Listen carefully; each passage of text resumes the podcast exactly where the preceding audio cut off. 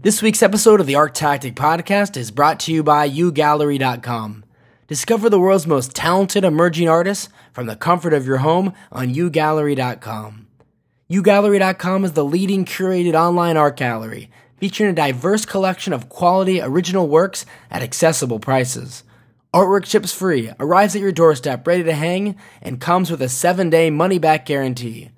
Browse our collection at ugallery.com. That's the letter U gallery.com. This week's episode of the Art Tactic Podcast is also brought to you by Artbase. Did you know that Artbase is the best loved software in the art world? Artbase offers products that do everything you need to run your art business. Track your art and your contacts and cross reference them, make invoices, generate consignments, run all kinds of reports, even use it on your iPad or iPhone at art fairs or while you're away. Take it from the thousands of happy Artbase clients all over the world. Artbase is the right software for your art business. Visit artbase.com to find out more. Thanks for downloading the Art Tactic podcast. I'm Adam Green. In this week's episode, we're joined by Simon DePuri, the former chairman of Sotheby's Europe and the former owner and co-founder of Phillips de Pury. He's currently a London-based art dealer and advisor, and the author of the new book, The Auctioneer: Adventures in the Art Trade. Simon, thanks so much for speaking with us. It's a great pleasure, Adam. You have a new book out, as we said, The Auctioneer Adventures in the Art Trade. First, tell us what the book is about and why you decided to write it now. When I was a young man starting in the art market many, many years ago, I read a book by a French auctioneer, Maurice Rheims, which was called Haute Curiosité, which uh, basically was a um, anecdotes about his um, experiences as an auctioneer in, in uh, Paris in the 1950s, 60s. And um, when I read that book, I was totally fascinated by his life. And I thought, this is the kind of life I wouldn't mind uh, living myself.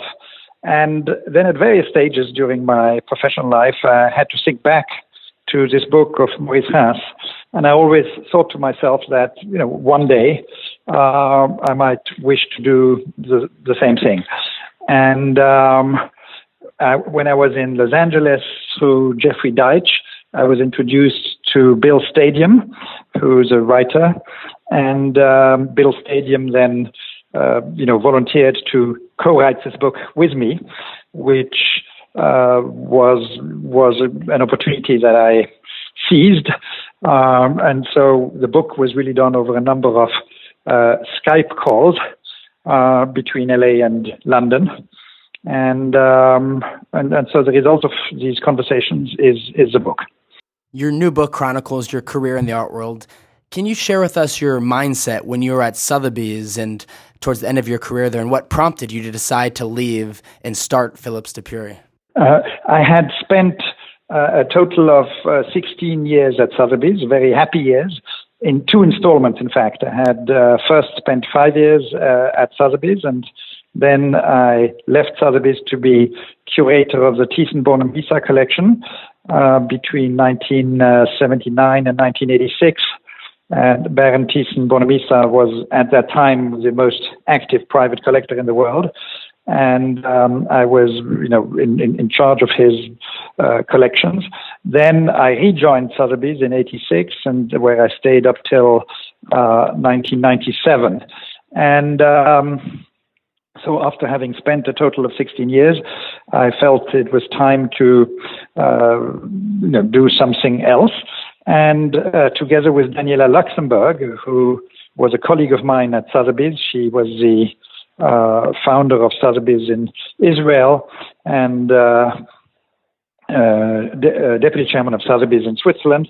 And we decided together to start a, uh, dealership called uh, de Pury in Luxembourg. And so between 97 and 2000, we focused on top end private transactions, mostly in the impressionist, modern, and contemporary field, but we also did some transactions of uh, some uh, selected old masters. And uh, in early 2001, we merged our business with Phillips, which then became Phillips DePuri in Luxembourg. and subsequently Phillips de Pury when Daniella Luxembourg uh, decided to get back into dealing. I wanted to ask you a question about winning major art consignments for an auction house.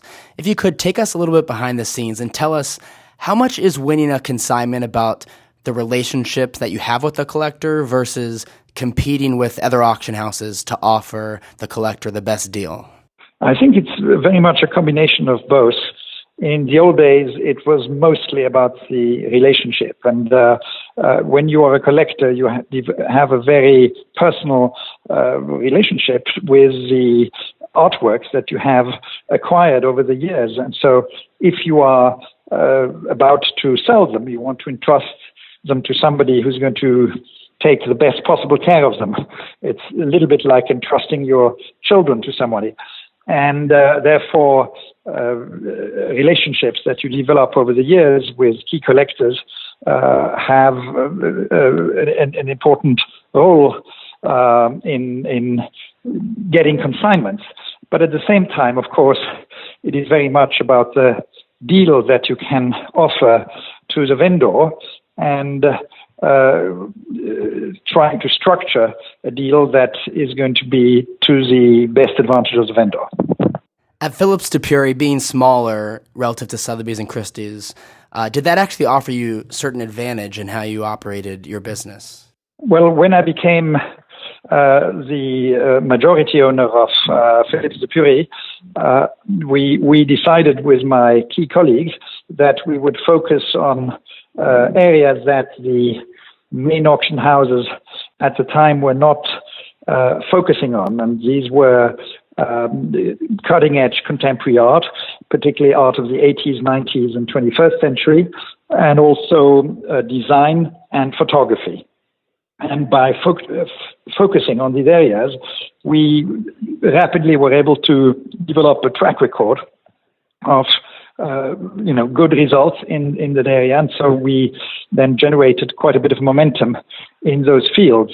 So we were introducing every season artists that had never been sold at auction uh, before.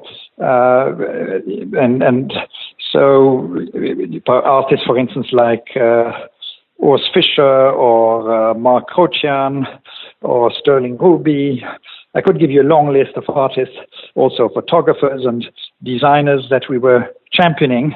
Uh, we were giving them a uh, presence in our auctions, both in our catalogs, but also in our exhibitions, that they would not have gotten at that stage of their careers in the other houses. So we were, and that was uh, a competitive advantage. So somebody who was consigning a good work by any of the artists that we were focusing on knew that uh, this work would be shown in the best possible way in, in the most luxurious, most beautiful catalog that could be produced, and also would be exhibited in a way uh, that uh, was done with a care that went far beyond doing just a normal auction preview. We, we were uh, putting a focus on mounting these exhibitions, which was comparable to mounting a museum exhibition. What do you see as some of the main challenges to the auction industry in the next five years or so? Now, to sell art at auction in the uh, brick and mortar way is a very costly uh, way to, to do business because you do need a very large, uh, extensive international network, you need a large infrastructure, and all of that, you know, is is costly. Producing catalogs, uh, shipping them to clients all over the world. Uh, you have a very large payroll with so many uh, people on your on, on on the staff. So all of this is is is a very costly way to do business, and so I think the main challenge of the uh, large auction houses is, you know, to to have a, a decent profitability um, and not just to, you know, turn over business for the sake of turning it over. We see all of these online auction businesses emerging. I'm curious what your general thoughts about the online art space. Do you think any of these are taking a particularly correct approach in terms of grabbing market share? What are your overall impressions of that area and how it's uh, developed? Uh, first of all, I believe that, and, and, and this is in a way the follow up to your previous question, I, I, I believe that uh, the internet will offer a more efficient way uh, for artworks, particularly the price range between $10,000 but up to $1 million, uh, to be sold in the most effective way uh, will be, will be through the internet. Uh, now, the challenge of the various companies that are focusing on, on, on the internet side of, of, of, of the uh, auction business is really to develop the credibility and trust that the uh, established main players in the brick and mortar auction field have established since years, if not to say since generations.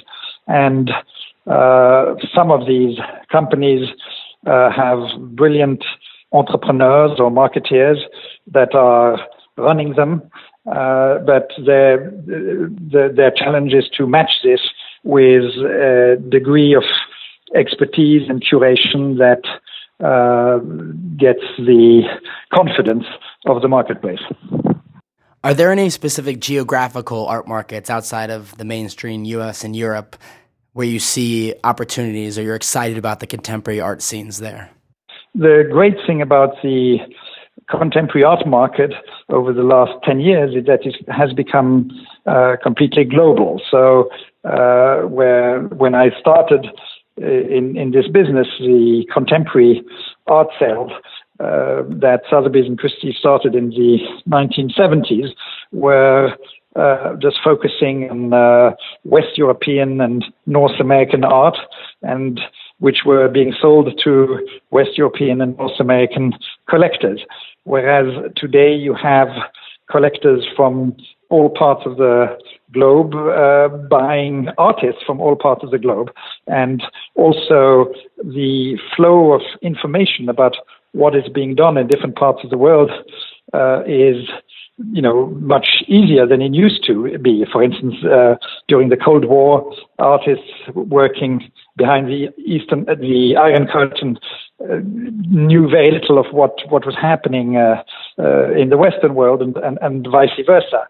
Whereas uh, now, no artist is working in total isolation any longer. Now, one area that I have found fascinating to the, to observe over the last you know two to three years, uh, in particular, is uh, African contemporary art. There is, I think, that some of the best contemporary art uh, today is, is is being made in in Africa, and there are also uh, beginning to be some very good uh, African contemporary art collectors, and I think that in in the uh, months and, and, and, and years to come, we will see that that market developing much more, uh, which is very exciting. As we said, right now you're both a dealer and advisor. What is the mood of your clients right now regarding the contemporary art market? Um, I think the interest for contemporary art remains very strong. Uh, this uh, you can witness at all the art fairs, at all the auctions, at all the exhibitions that are extremely well attended. Uh, what one has seen in the first uh, months of this year is that potential vendors of AAA uh, so-called trophy works have been sitting back and uh, wanting to see, you know, how the market was, uh, you know, developing. Now, with the New York uh, contemporary sales that had very healthy sold percentages, I believe that the uh, confidence of vendors uh, of AAA works uh, should be coming back. And uh, so I, I, think we are witnessing a market that remains uh, really very solid and, and strong and healthy. And lastly, based on all of your experience, I was wondering if you could offer us some advice for emerging younger collect- collectors who are just starting to begin acquiring art? I think initially the key thing is to see as much as you can. So if you can spend time looking at auction previews, looking at art fairs, looking at gallery exhibitions, looking at museum exhibitions, and the more you see, the more you inform yourself, and the more you can uh, establish what really you know works for you, what what what attracts you. Uh, that that is very important. And then once you've uh, feel more familiar with what you're seeing, then then you can start uh, uh, kind of putting your your foot into the water. And uh, but the the thing is, the minute you start acquiring, you you learn quite rapidly because uh, if you make mistakes, it it, it costs you money, and uh, you will try and avoid repeating these mistakes. And I find that very often uh, private collectors become the best uh, connoisseurs, both art wise and market wise. Simon, thanks so much for coming onto the podcast and sharing your thoughts on a variety of topics. And your new book, The Auctioneer Adventures in the Art Trade, is available now on Amazon and wherever else you can buy books. Thanks so much again, Simon. We really appreciate it. Thank you so much, Adam. Thanks again for listening to this week's episode of the Art Tactic Podcast. This week's episode is brought to you by U Gallery Discover the world's most talented emerging artists from the comfort of your home on ugallery.com. ugallery.com is the leading curated online art gallery featuring a diverse collection of quality original works at accessible prices. Artwork ships free, arrives at your doorstep ready to hang, and comes with a 7-day money-back guarantee. Browse our collection at ugallery.com. That's the letter U, gallery.com. This week's episode is also brought to you by Artbase. Did you know that Artbase is the best loved software in the art world? Artbase offers products that do everything you need to run your art business. Track your art and your contacts and cross reference them. Make invoices, generate consignments, run all kinds of reports. Even use it on your iPad or iPhone at art fairs or while you're away. Take it from the thousands of happy Artbase clients all over the world. Artbase is the right software for your art business. Visit artbase.com to find out more.